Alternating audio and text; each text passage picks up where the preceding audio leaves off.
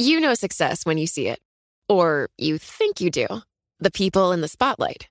But what about those small business masterminds who succeed at making their money work harder? They do that by having a business bank account with QuickBooks Money, which now earns 5% annual percentage yield. Making your money work as hard as you do? That's how you business differently.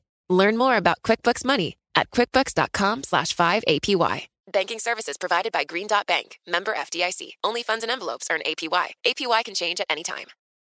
Collaborate for a greener future at the Bloomberg Green Festival, a groundbreaking celebration of the thinkers, doers, and innovators leading the way. From design and culture to technology, science, and entertainment. Hear from inspirational speakers and immerse yourself in climate solutions. July 10th through 13th in Seattle. Title sponsor Amazon. Official airline Alaska Airlines. Get 20% off using promo code Radio20 at BloombergLive.com slash Green Festival. Hello and welcome to the Credit Edge, a weekly markets podcast. My name is James Crombie. I'm a senior editor at Bloomberg. Today's guests are Paula Seligson, a credit reporter for Bloomberg News in New York, and Rob Schiffman, who looks at the tech sector for Bloomberg Intelligence. It's been another very busy week, lots of excitement in global credit markets, which by some measures are having the best January ever. I don't know what you make of this, but it all seems too much too fast. Where does it all end? We'll get to that in a little bit. But before we do, I've got windmills on my mind. Of course, we all love sustainable energy. Everyone wants to save the planet. But did you read that wind turbines taller than the Statue of Liberty are falling over? There was a great Business Week story uh, this week on that. They set the scene out there in Oklahoma, a beautiful place. I used to live there, by the way. On a calm, sunny day, a man was feeding his cattle when he got the call from a local sheriff's dispatcher. A motorist reported that one of the huge turbines at a nearby wind farm had collapsed in dramatic fashion. The steel tower, which was hundreds of feet tall, was buckled in half, and the turbine blades, whose rotation took the machine higher than the Statue of Liberty, were splayed across the wheat fields below. What do you make of this? Um, you know, is it is it the end of sustainable energy? What about windmills? Who who likes windmills here? What do, what do you think, Paula? I'm just trying to imagine watching this thing fall straight down. I want to know the thud that it makes when it hits the ground. But yeah, I mean, I don't know. I hope they sort it out because I definitely want more wind energy personally. I think my biggest concern would be that the price of wheat is going up and I have to pay more for my bagels. Possible. A good angle. A good angle. Don't get me started on ESG investment, though. It's another topic for a, for a different episode, I'm sure. But anyway, Paula uh, Seligson, she's our ace reporter in New York City covering all things credit. She's been behind some of the biggest scoops on your Bloomberg terminal over the last few years, and it's great to have you here in the studio. Thanks for having me. The latest big story from Paula, well, it's a bit technical, but we're going to go into it and break it down. Feel free to interrupt anytime, Rob, if you have any questions. Here's the headline Fed up CLO buyers push managers to reject terms of LIBOR switch. So let's start with the obvious one. What is a CLO and why do we care? That is a great question, and I am happy to be in a podcast where I can get pretty wonky because usually I can't get into this much detail normally. Um, so, CLO stands for Collateralized Loan Obligation.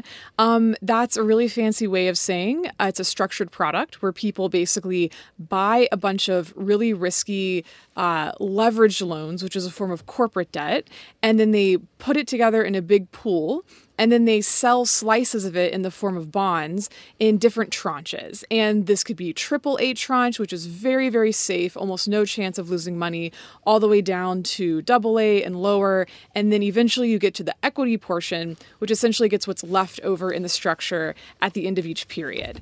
And, you know, this is essentially a way to uh, find, uh, it's, it's a way, it's, it's, it's a lot of demand for leverage loans. So CLOs buy roughly two thirds or more of the leverage loan market.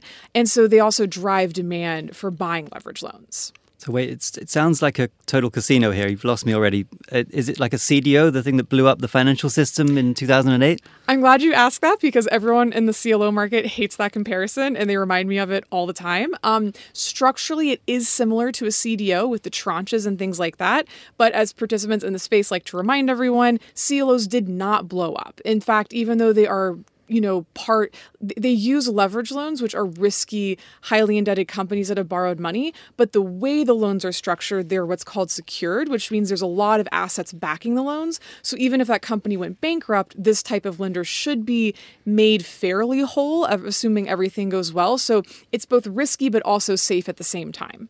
So they buy leverage loans. They they also sound really scary. What what are leverage loans? Can you break that down for us?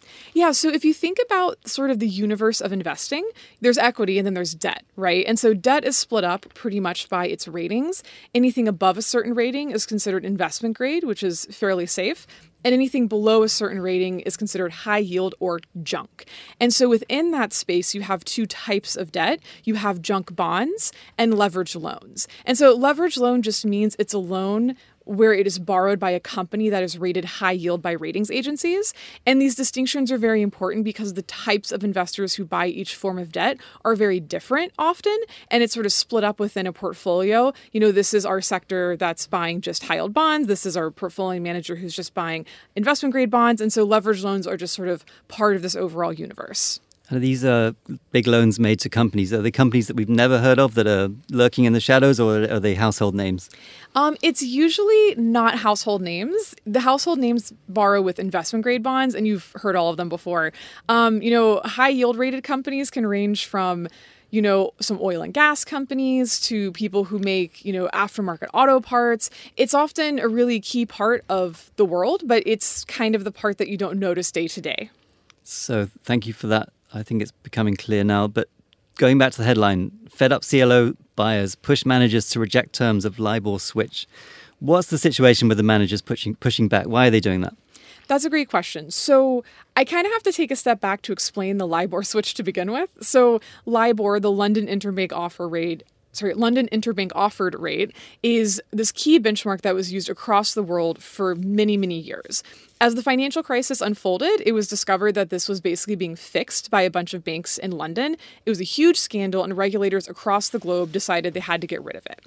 Um, one of the key differences is as they've transitioned away from LIBOR, is that instead of it being one rate for the whole world, now each region has its own rate. And so the overall preferred replacement rate in the United States is for something called the Secured Overnight Financing Rate, or SOFR.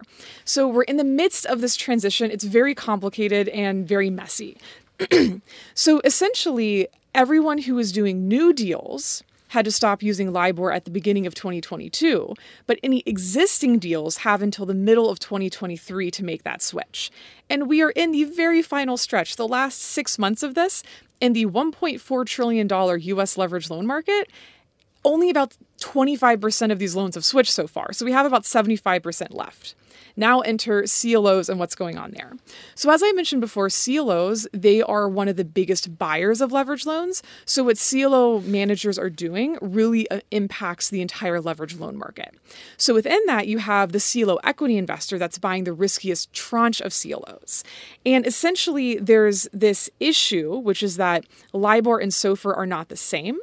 SOFR typically prints consistently lower than LIBOR. So if you just switched a loan from LIBOR to SOFR, the the uh, the lenders who who lent that money immediately lose money. It's only a few basis points. It depends on the day because all of this moves around. It could be, you know, 0.05%, maybe 0.1%, depending on what's going on.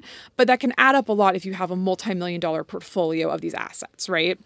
So for CLO equity investors specifically, because they're getting the leftover in what's left in the CLO after everyone else has been paid this interest, if there's a mismatch, it really hurts them and, and they can be on the line to lose millions of dollars. So it's all about the money. It's always about the money.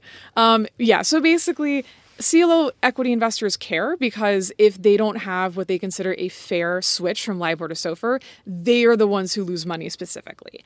Um, and so the big news that myself and my, my colleague Carmen Arroyo were able to break this week is that um, the CLO equity investors are actually organizing. So typically these markets are very, you know, maybe you call your friend, maybe you instant message someone, but they're fairly unorganized and each actor is sort of acting on its own.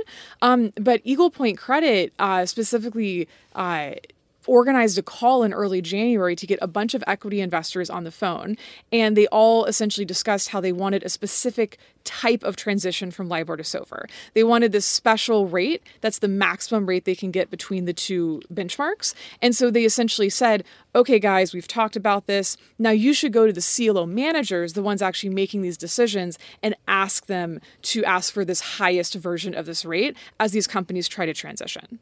Fascinating. Thank you for breaking that down. CLOs, leverage loans. Let's watch for more news on that. But before we go to um, Rob for, for a deep dive into tech, let's ask you also, Paula, about Twitter because you've been following that one very closely. And um, they have some money that they have to pay on some debt because Elon Musk spent billions buying the thing and then uh, breaking it all apart. What's, go- what's going on there?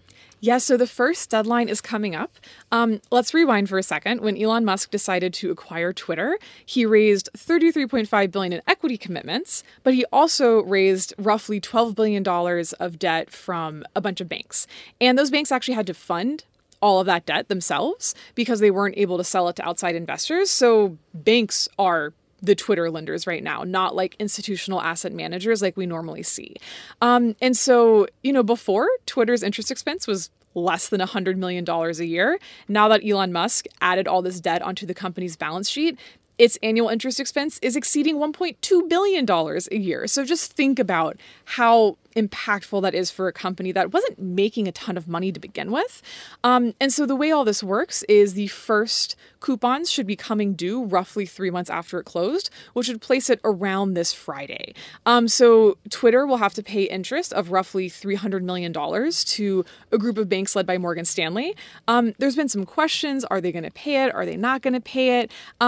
I think I mean, look, it's Elon Musk, so who knows? He is a wild card. He might do things that are very unexpected, but there's no real reason for him not to pay it at this point because if he did not pay this interest, or I should say, if Elon Musk did not have Twitter pay this interest to the banks, then after some period of time, the banks could force a default, which would force it into bankruptcy, and then the banks would probably end up owning Twitter. So, really, unless it was some kind of strange negotiating tactic, there's no real reason for Elon Musk to not have this interest paid unless he's willing to walk away from the company, which I, I don't think he's there yet.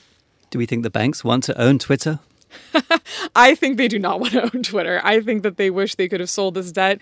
Um, banks don't want to hold this type of debt. They want to sell it, move it off their books, and just make a huge fee in the in the tune of multi-million dollars. Um, so they want to move it. So I think what they probably most sincerely hope is that Elon Musk works a miracle, makes Twitter amazing, and then they can offload this debt in a few quarters. And the interesting thing is, I covered Twitter, and um, bondholders made out great bondholders uh, had a one-on-one change of control. So not just equity holders got paid here, but original bondholders, legacy bondholders, got paid. So the only ones really who are, are left holding the bag right now is Musk himself with all his equity exposure and the banks. And I agree. Banks never want to hold on to loans. They want to sell them as, as fast as they can.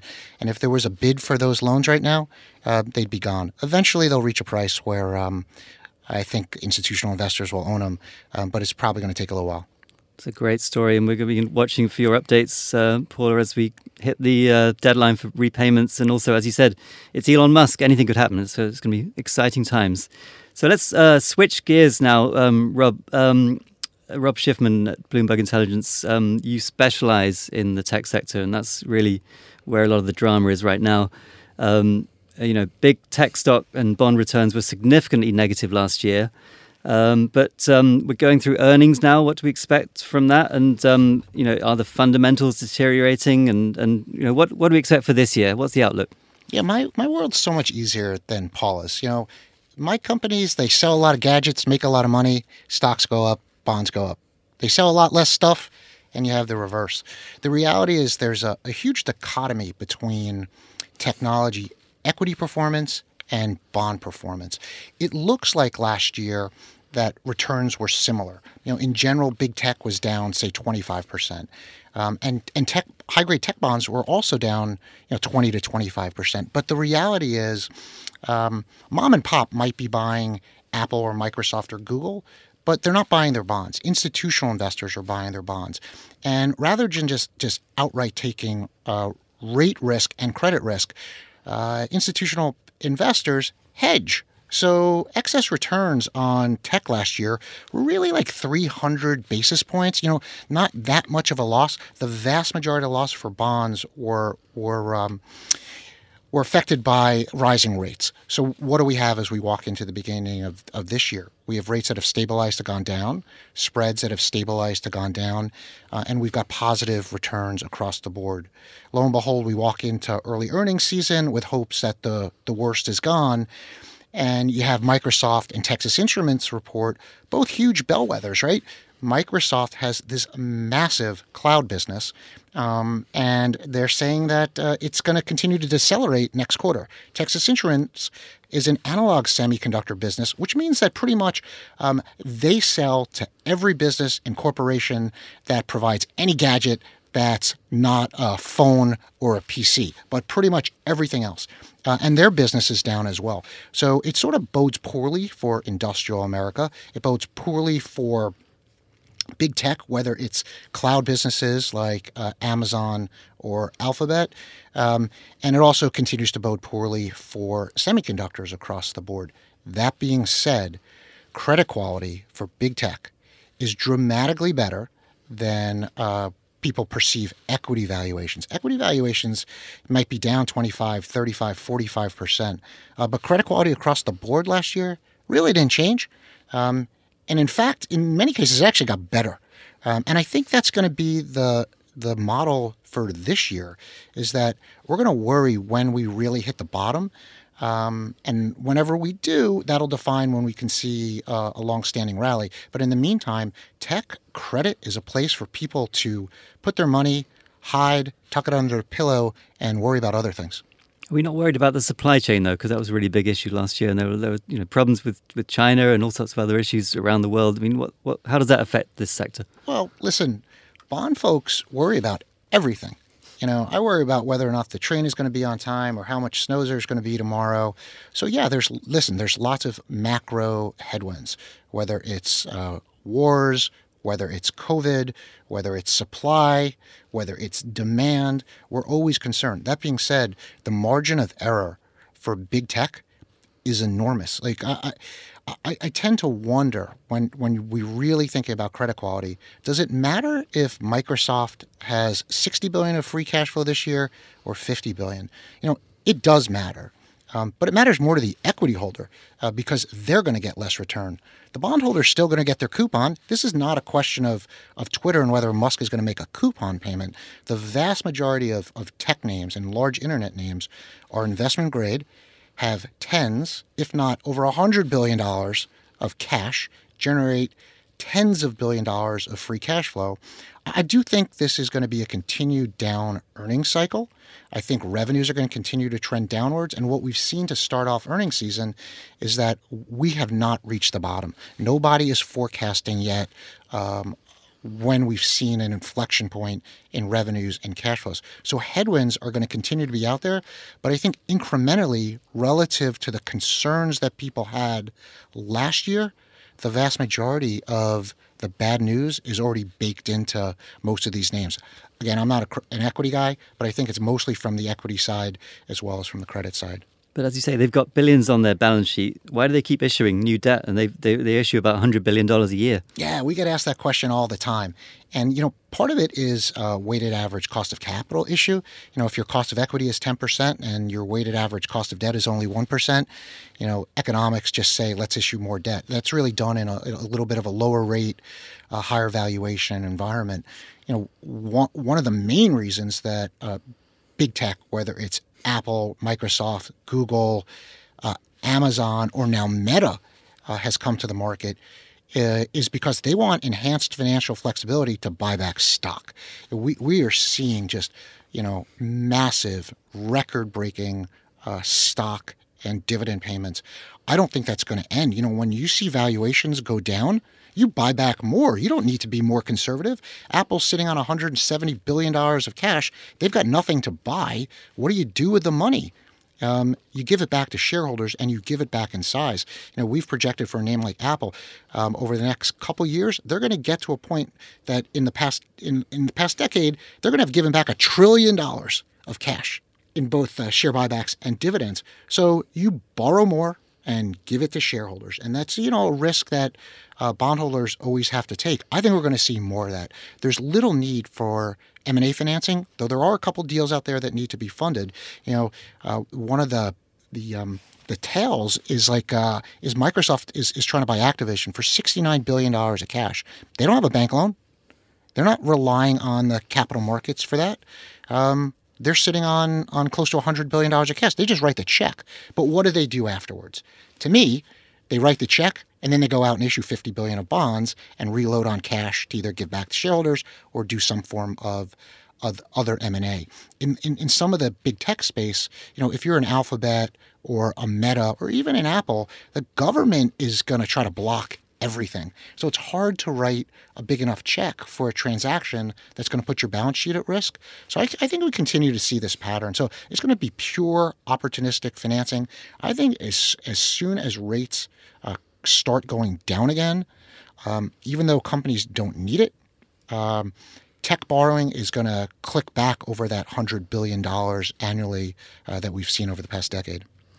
Are there any particular issuers or parts of the tech sector that you like and you think will outperform over the next 12 months? Yeah. Um, in, listen, I think tech overall is going to outperform, particularly high quality tech. And I think you want to take a barbell approach. You know, that there's, there's sort of two ways to play it super high quality, names that are really liquid, they trade tight, but have limited volatility. That's Apple, Microsoft, Google, uh, and even Amazon. Amazon's issued a ton of debt. They've had so much in terms of, of, warnings of their business, cash flying out the door, and bonds barely move. Um, so I think you move up in quality for names like that, and then you move down in quality to the triple B space, where names have either levered up for M and A or buybacks, but know that they've reached the point where they can't put their their investment grade ratings at risk, uh, and that's a Broadcom or an Intel. Um, you know, massive balance sheets, um, large transactions that that's levered up, that's levered them up. Uh, they've borrowed a ton, but spreads are now much wider than other triple B industrials.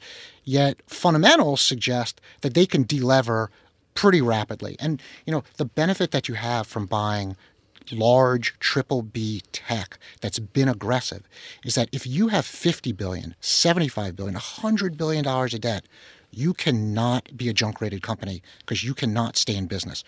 You're seeing that with Twitter on a much smaller scale.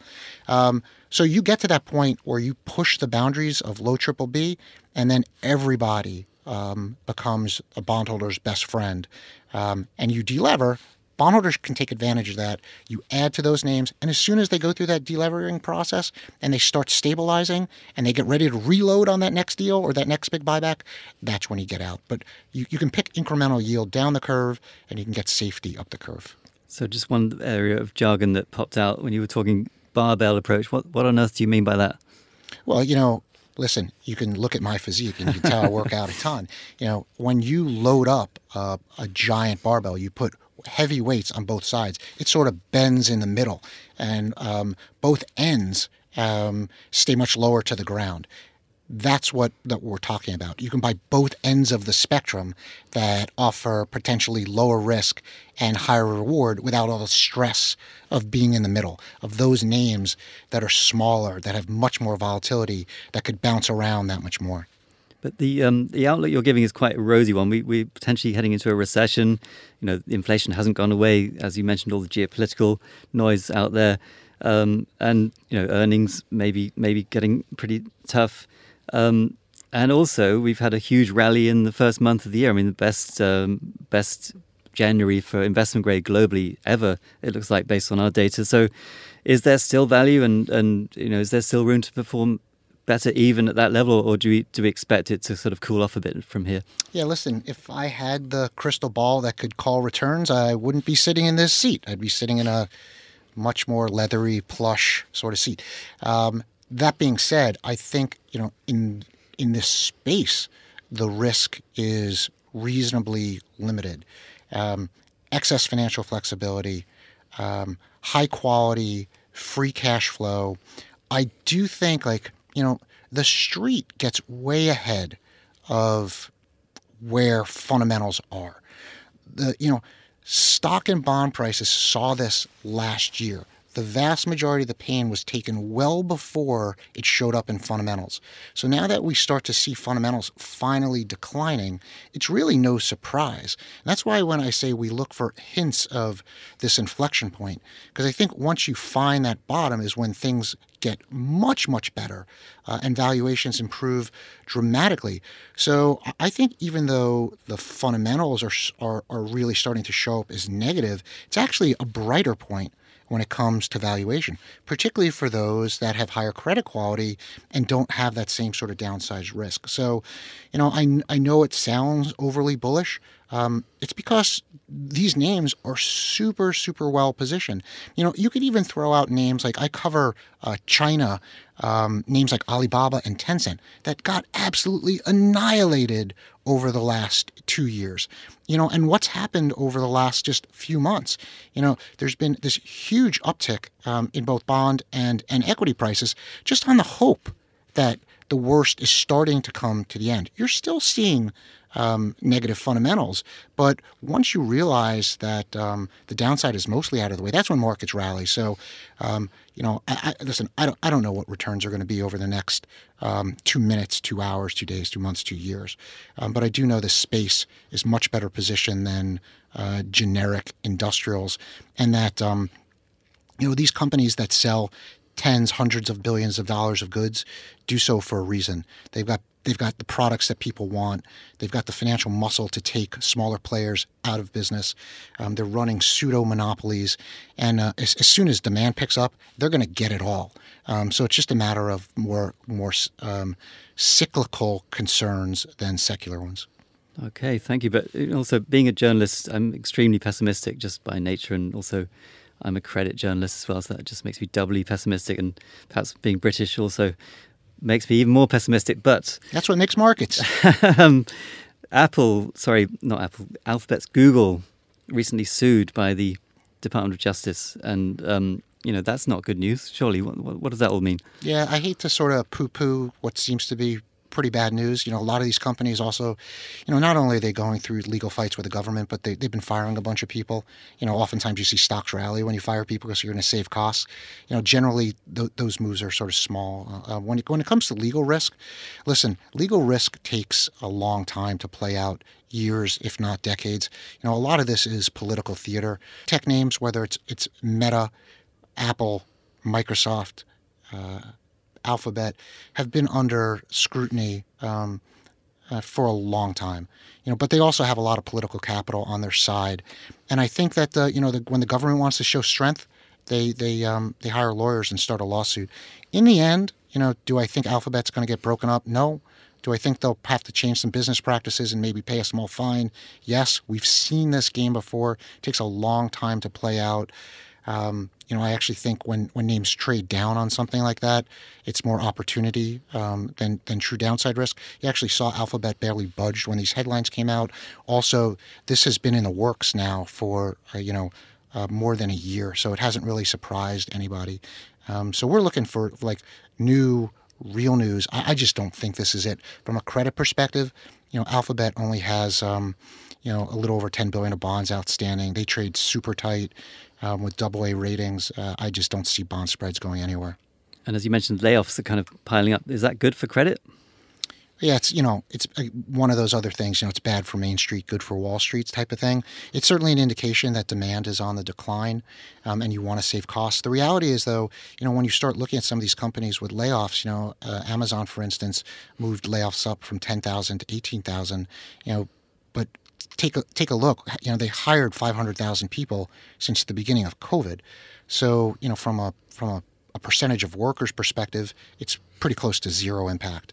When you think about uh, where they're positioned relative to two years ago, they still have many more employees. So the rate of growth is likely to slow. That doesn't mean growth is going to slow. You know, so I listen. I hate to see layoffs. It's not good for, for anyone. But once when it comes to security pricing and credit, uh, uh you know, unfortunately, it is generally perceived as positive. Thank you very much, Robert Schiffman, Bloomberg Intelligence. We'll watch your analysis of the tech sector with great interest. Um, and to just wrap things up here, I mean, as I mentioned at the beginning, you know, credit markets have done a huge amount this year. Every market has really rallied, um, and that's from a very low base because last year was such a terrible year, and everyone wants to forget that and move on. But it seems like everyone only wants to look at the good news now, and they only want to think about what could be bullish for for this uh, sector, this asset class. I'm wondering, you know, from your perspective, both of you. I mean, you're you're watching this day in day out. I'm sort of buried in it myself. What what is your um, biggest fear right now in terms of the next phase of this cycle? Are we are we going to suddenly be booted off our, our track? Is the is the bullish thing suddenly going to go bust? How does this move in the next you know three three months or so? What's what's your view, Paula Paula Seligson from Bloomberg News? I think a lot of investors are keen to see what private companies report. Um, so, the way debt works is a lot of private companies issue debt there. And so, these investors have access to private company earnings. Um, they come out after public company earnings. So, it'll be about a month or so after the, the current rush we're seeing in the market. And that will give us a really good clue into just how impacted these companies are by really two things recession slash potential recession, um, how bad you know that's affecting revenues, but then also the cost of borrowing has increased a lot. A lot of these companies have floating rate debt, so as the Fed increases interest rates, their actual uh, interest every quarter has increased a lot, and so that really eats into cash flow. So I think there's a very big question mark over who are going to be the losers in that and who are not going to be able to support their debt loads going forward. Yeah, I think the Fed is a positive catalyst. You know, just like I said, as you start getting near the bottom, if, if the Fed starts slowing down and we go to 25 basis points for from 50 basis points increases with hints that they're coming to an end, you know, I, I, I think if you see a rate rally, you know, it's obviously enormously positive for credit. From a fundamental perspective, I, I don't see fundamentals getting um, much better over the next few quarters. But again, we can separate fundamentals um, from from valuation. You know, it's um, I think the biggest concerns that we that we have are not things like true supply and demand. They're they're big exogenous changes, um, um, like war and COVID. Um, as, as I think um, you know, as those issues hopefully start to go into the background, um, there's there's meaningfully more upside. And I just think people always need to take a step back to last big dynamic shifts in the market. You know, and the, the real last one um, it was the beginning of COVID. Um, market bounced back very quickly. If we go back to the last one and go back to 08 to the financial crisis and go back to all these um, collateralized issues from the housing market that really crushed us, you know, banks are in much better financial position than they were in 08. Uh, corporate balance sheets are in much better financial position um, than they were in 08. Rates historically are still reasonably low, and the cost of borrowing is historically low. And that's why I think when we start talking about recession, you're talking about not a real deep recession. Um, so it's you know what what are those real risks? To me, they're they're it's the Fed number one. Um, and then it's always that exogenous risk. And if you can sort of avoid the Fed getting meaningfully uh, more hawkish.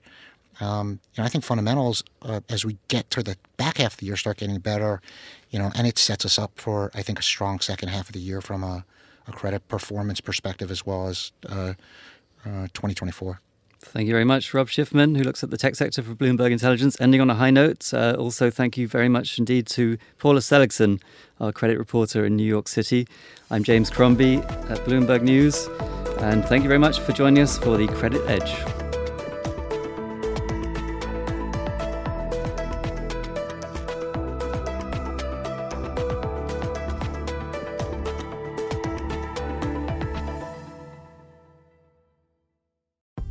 Collaborate for a greener future at the Bloomberg Green Festival, a groundbreaking celebration of the thinkers, doers, and innovators leading the way, from design and culture to technology, science, and entertainment. Hear from inspirational speakers and immerse yourself in climate solutions. July 10th through 13th in Seattle. Title sponsor Amazon. Official airline Alaska Airlines. Get 20% off using promo code Radio20 at BloombergLive.com/slash.